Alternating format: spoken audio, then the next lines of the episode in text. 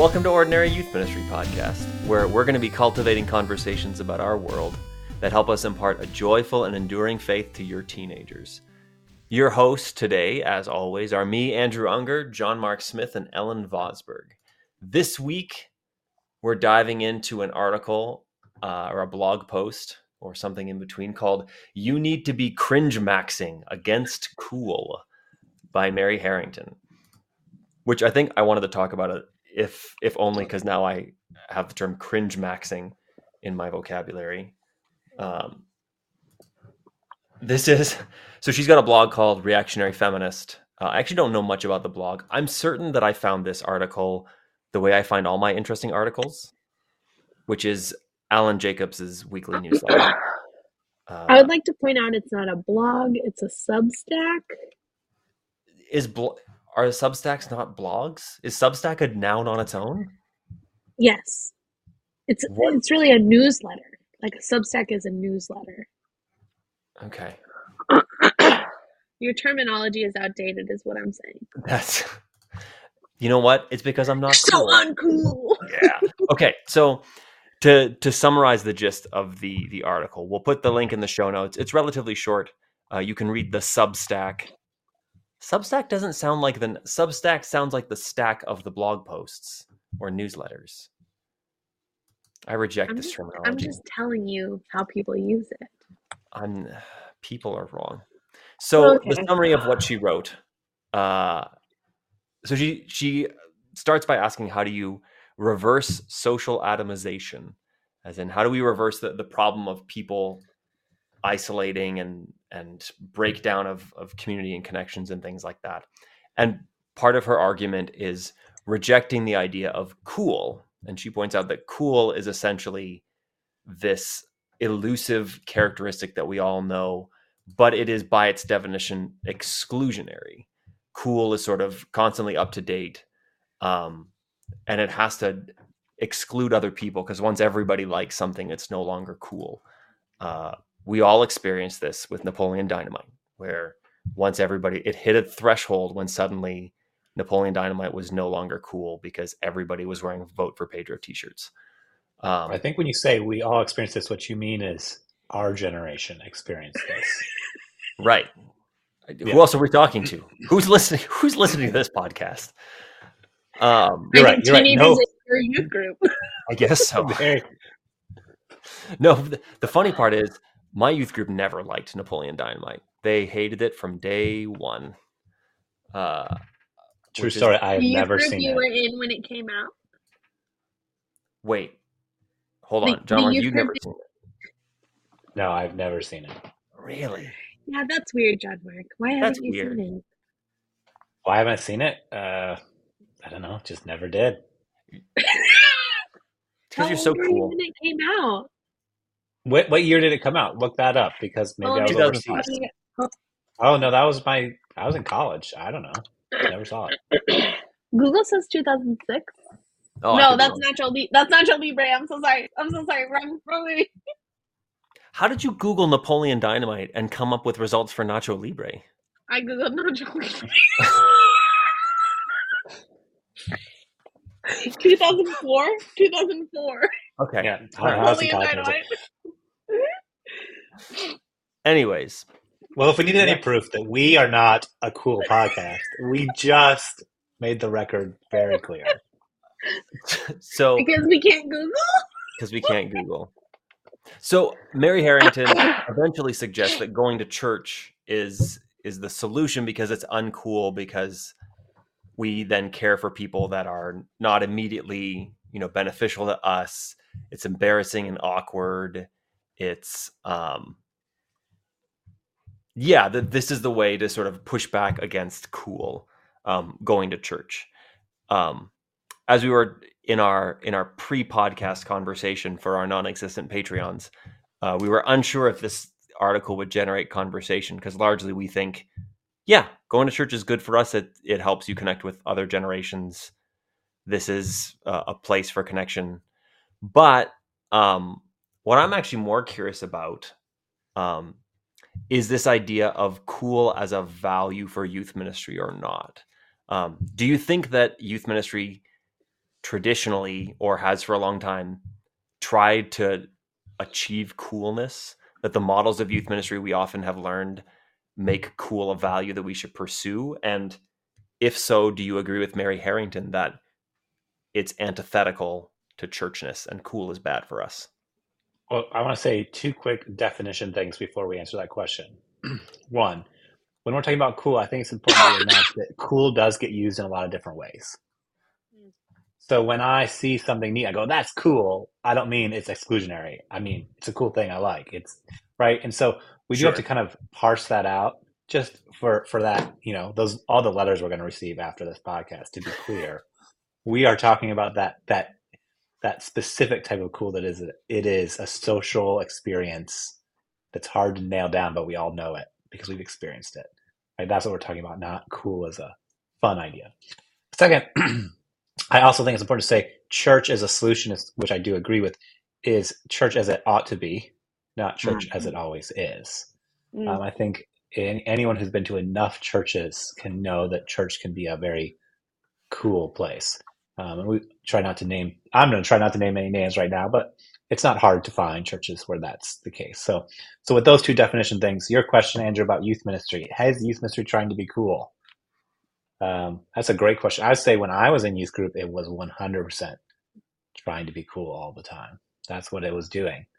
Um, yeah. I mean, I I grew up in the late nine, mid late '90s and early 2000s, and I, in youth group, and I just remember, like, I mean, even just the fact that we stole all the popular, cool culture and then made a Christian version of it. I mean, what more yeah. could testify yes. to our desire to be cool than we just said, let's take your coolness.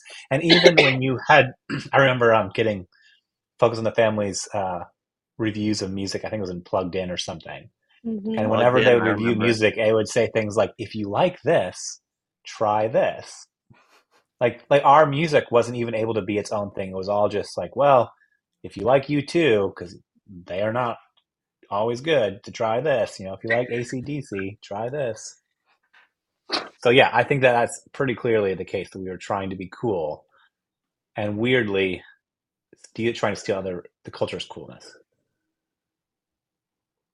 Yeah, that it was sort of it was almost like a you can have your cake and eat it too. Like, hey, yeah. I, I know you are drawn to this elusive, almost hierarchical, cool thing where you want to be like popularity, low grade fame. I feel like the equivalent would happen on Instagram now that like, yeah, you want to be an influencer, you can do that and also love Jesus. We'll give you the Christian version of that, but it's still trafficking on that desire to be cool as opposed to something else. That's the definitions that are important there, John Mark. It's not like cool as in, hey, I learned this cool trick to sort my emails. I, I couldn't think of a cool trick, and I thought wow, that emails. was the least cool trick I've heard. Sorting emails.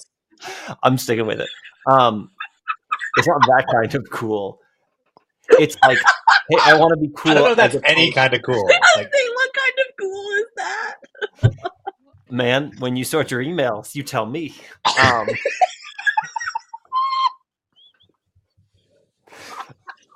I'm not. I'm not ashamed that that's what I thought of because you know what I'm doing today. I'm doing what the article says, and I'm cringemaxxing. Another term I'm going to introduce in the regular vocabulary. Um, right, but the, the traffic was you can, or the, the thing that they were aiming for was you can also be cool as opposed to someone who's lame and doesn't wear cool clothes, as opposed to someone who doesn't know up to date things, which is where I think it's where people get this notion that youth leaders and youth volunteers have to be like up to date on cultural trends and have to know all these things so that so that they can say, "Oh yeah, I listen to, you know, Travis Scott as well," and they can be like, "You don't know Travis Scott? That's cool."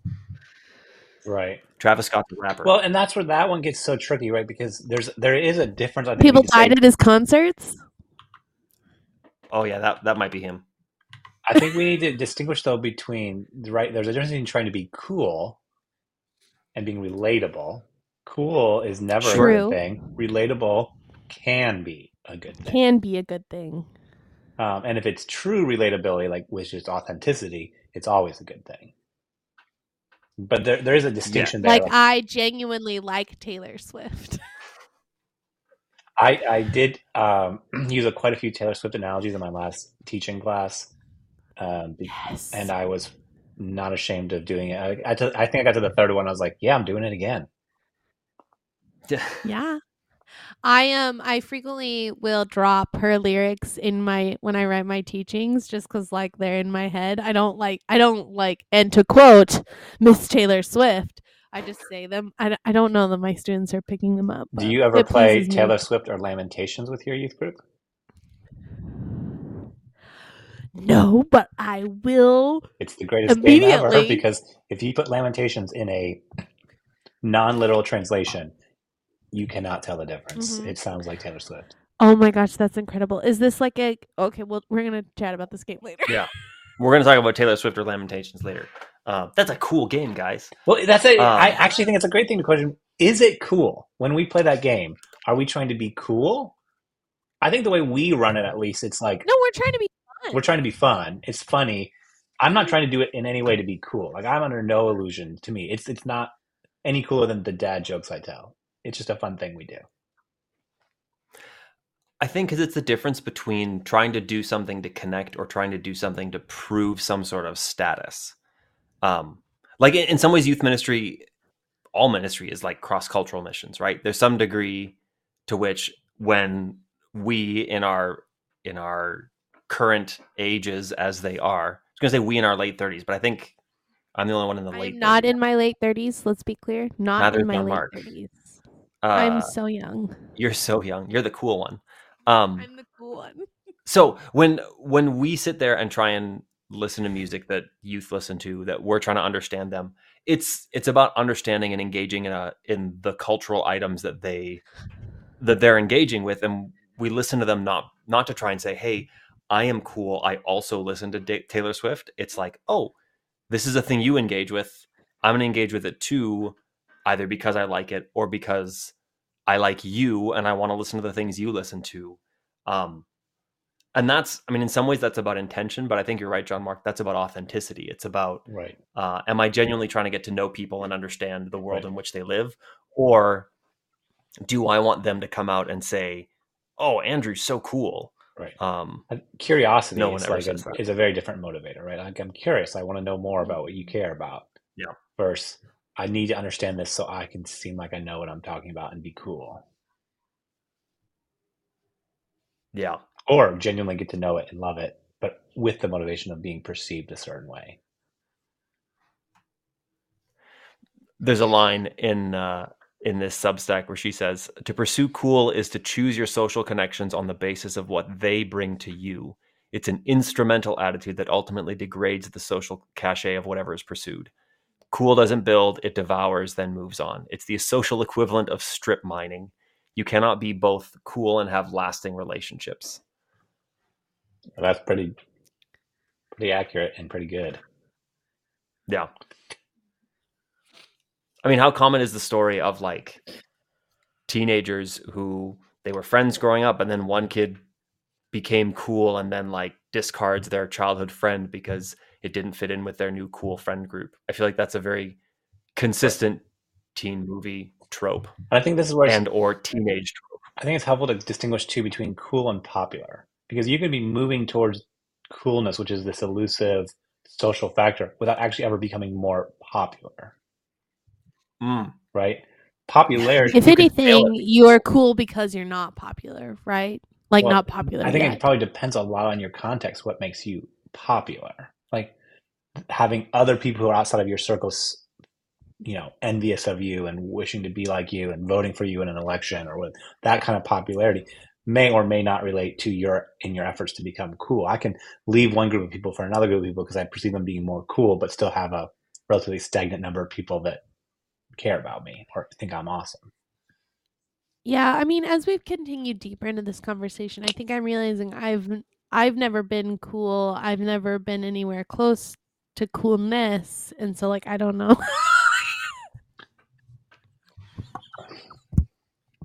I think I Okay, uh, hold on. We have to play a game right now. I don't think I could hold do on. it if I tried. Hold on, hold on. Before we move on, we're gonna play a little fun game. We're gonna rank each other who was the coolest of the three of us? Who's the least cool? Everyone's got to do it on their own, and we'll compare our answers. Like right now? oh, right now. Or like yeah, I, oh, right now. You get, you no, no, no. You mean our coolness right no, now? No, no, no. Oh, no, no. I coolness... mean, um, no. Let's do let's do how cool you think we were in high school, because then it's like a. How oh, cool were we in high if school? We're, if okay. we're doing coolness now, and I already know the answers are too easy. So we're doing coolest to the least cool. Either way, just rank them. Who do you, who do you, who do you think was the coolest was in coolest. high in high school? And then I didn't know either of you in high school. Well, we could we could do the polite way, just coolest in middle, and then we just don't talk about the coolest in mid. the third person just doesn't get talked about, or you can just do the you know. I have my answer already. Yeah, no, I have my answer. Yeah, I was gonna I say I have my answer already. Okay. Andrew is taking notes. And Andrew's like, I'm, writing, I'm writing down a whole argument for why I'm right. Um, I, yeah, no, okay. So I want to clarify that as I, I'm going to share my answers first. I don't think any of us probably were on the objective cool end of a of a larger cultural spectrum. So we're talking about a pretty narrow yes. bandwidth. Yeah. Yeah. I would say, based on stories I've heard, Andrew was probably the coolest in high school. yep. I think I was probably the coolest in high school. And no, I actually disagree. I think I was the coolest in high school. I think Ellen is the second, and I was. I have Ellen as second as well. No, I am myself first, Andrew second, and John Mark third. so we all agree John Mark was the least cool of all of us. Well, I'm so sorry, John Mark, but like you you were a like like were you like a homeschooled missionary kid? Like it's really hard you can't be cool. we love look, ordinary youth ministry does not discriminate against homeschool kids. We love us some homeschool. No, we kids. love homeschool kids. Homeschools are the bedrock of many of our ministries. we just also recognize I'm married to a homeschool kid. But we just also recognize the the quality that we're talking about in this episode of cool does not is harder to attain. But see, that's the thing if you are exclusively part of a homeschool missionary kid community, then someone has to be the coolest one in that group. But but were you? Were no, you I, that definitely was not. what makes you think Andrew was cooler than me? Because of the way he talks about edgy, like edgy jokes and saying things, I'm like, that's totally inappropriate, and I can't believe you still think it's a funny story. Like he still tells these stories about things he did in high school as if they were funny, and I'm like, you're an adult. That's not funny. But that's a good point. So you basically what you're saying is I was immature then and oh, now, and you. I'm basically saying yes. Cool people in, in middle and high school are basically immature people. Yeah, that's exactly. Yeah, I right. think that is what makes boys cool in high school. Yeah. There, well, there's yeah. a certain um, coolness. I think has some sort of like devil may care disregard, and that typically at that age is because you're immature. So you rarely, because you're so mature that you just don't care what people think. It's usually an immaturity. Yeah. So, but I'm willing to concede that Ellen might have been higher. She doesn't talk as much about high school, so I don't have as much data to go off of. So the episode title of this episode is going to be Andrew was the coolest in high school. Just so no! everyone... well, contested. You're gonna have to put like a little asterisk, like debated. I'll put I'll put an asterisk. Andrew was the coolest asterisk in high school. Um, two out of three podcasters agree. There's okay, so there there's two things that pop into my my head. Only if um, you count yourself, and I don't. That's not fair. Well, if you don't count yourself, no one voted for you. Okay. Wow. no, so this discussion already, like as as funny side note as this was, almost immediately we found it very natural to rank coolness like in just having a conversation about cool that's the nature of this kind of cool that and we're to advocate about. for it for ourselves to advocate for who was the coolest and name podcasts after it um that's what happens when you're the one who edits. I get to pick the titles. Um th- but that's that's the natural thing right is and that feels really good to like when you're when you're in high school and other people see you as somehow ranked higher there's a there is a an unhealthy like old self enjoyment that happens in that. And it's actually why when we think about youth ministry being built on cool I remember when I was in taking my like youth ministry classes in Bible college, um, the professor said, Hey, there's one reason why a lot of people get into youth ministry, and that's because their youth pastor was really cool and they wanted to be just like their youth pastor. And so they get into youth ministry because they want to be the coolest kid in the room. Um, and that's a temptation because then then suddenly when you're the, the 22 year old in a room full of like 15 and 16 year olds it's very easy to quickly become the cool kid in the room and that feeds a youth pastor's ego. Like i think there are some really unhealthy I, I, circles i'm gonna interrupt you really quick. I think that's a man's problem. I think that's a male youth pastor problem. Tell me more. I i probably but i mean uh, I think in the context of the church, as a woman, I'm never the coolest person in the room. Like I don't, I don't get the privilege of that because being the coolest person in the room in a church context also means you're kind of like the most admired, most authoritative person in the room, mm-hmm. and like that's never women.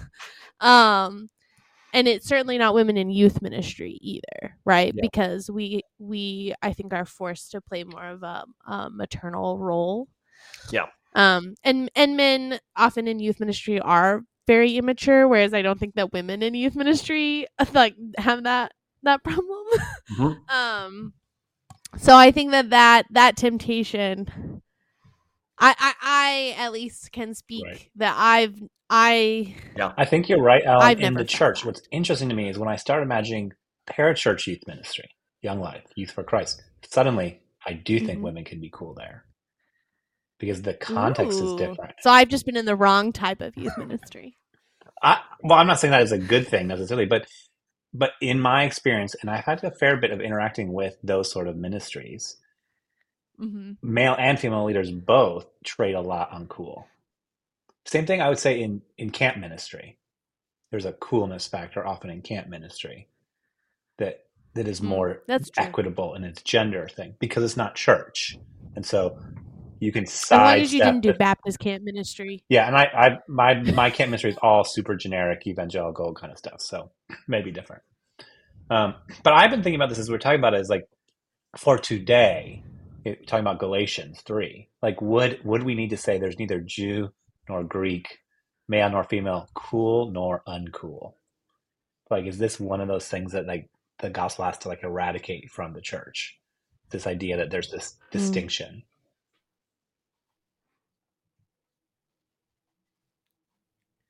That feels like i mean it probably de- depends on your context. Um, i think i've heard people share um, like as i talk with other youth pastors i've heard people talk about youth ministries where there's a clear like jock group that doesn't want to interact with the rest of the group that like they're someone is perceiving a hierarchy that needs to be dismantled. Um, and i think a lot of it a lot of it comes in modeling from the youth pastors perspective or from your the leader's perspective um, in modeling both like a radical love of everybody um, even your your cringy students. Like if there's a student who socially does not get along as well who doesn't make the funny jokes who doesn't like who's not ascending in the coolness of the group i think being very intentionally loving in the same way to everybody and and sort of never cashing in on coolness as a youth leader is actually really important because I think it models to both the person who doesn't feel like they have the social capital and the person who does have the social capital that this is what it means to belong to the church, which is in some ways is what the article or the Substack is getting at, right? Like doing those things that does not benefit you at all and creating social interactions with people you wouldn't naturally connect with and and building those relationships um, models is a more fulfilling kind of life um and and i think that yeah and I, I think that's a that's a powerful and important way to form a, a long-term faith that actually uh, looks like galatians 3 rather than a faith that's built on hey christians can be cool too and we're still allowed to participate in the social hierarchies and maintain them and have insiders and outsiders and um, you know you sometimes hear these horror stories of like larger churches that where the the worship team all has certain conventional beauty standards as part of it. Like sometimes explicitly, sometimes like you can't be on the worship team because you don't because we only want beautiful people on stage. Um no, that's one of the grossest things. Right? And it's I think what gets really distorted and this is where ends justifying means methodology comes into play because people say, well, we want to basically want to appeal to everybody's worst sensibilities in order to get the gospel out to more people. Um, like if we keep playing the world's game, we'll have a greater impact, and therefore it's okay for us to be cool, to try and be cooler, to try and cash in on social capital, because that'll give us a little bit of extra power with cool and uncool kids alike in order to reach more people with the gospel, as if the good news of Jesus wasn't like both in how we do things as well. Like the good news of the gospel is that you don't is that the powers have been defeated and you don't have to play those games mm-hmm. and your value is entirely intrinsic apart from it and that maybe how we do ministry needs to model that um but it's it's hard because there's there is like even we all joke that we're not cool but we have i think we still have whatever whatever a late 30s early 40s version of cool is um, the people who are funnier, the people who are who are smarter. Pick your pick your quality. We still create a natural hierarchy, I think, in our minds of people who are preferable to be with and people who are not preferable to be with, and we gravitate towards whatever that quality is that we find to be more valuable. Mm-hmm. Um, yeah, this is we're talking about and, youth ministry, but this is really a human being problem, a church problem, like an us problem. Mm-hmm. mm-hmm. I wish I could say that I had no idea what that was like, but I do. Like that is, and th- there's a tension I struggle with. Is like, well, it's normal that there's gonna be some people I like more than other people because I'm a human with preferences, and right. But then that easily can slip into, you know, I like you because of what I perceive I get from you, and like a cool mm-hmm. mentality. Um, yeah. So that's that's a good word, good reminder.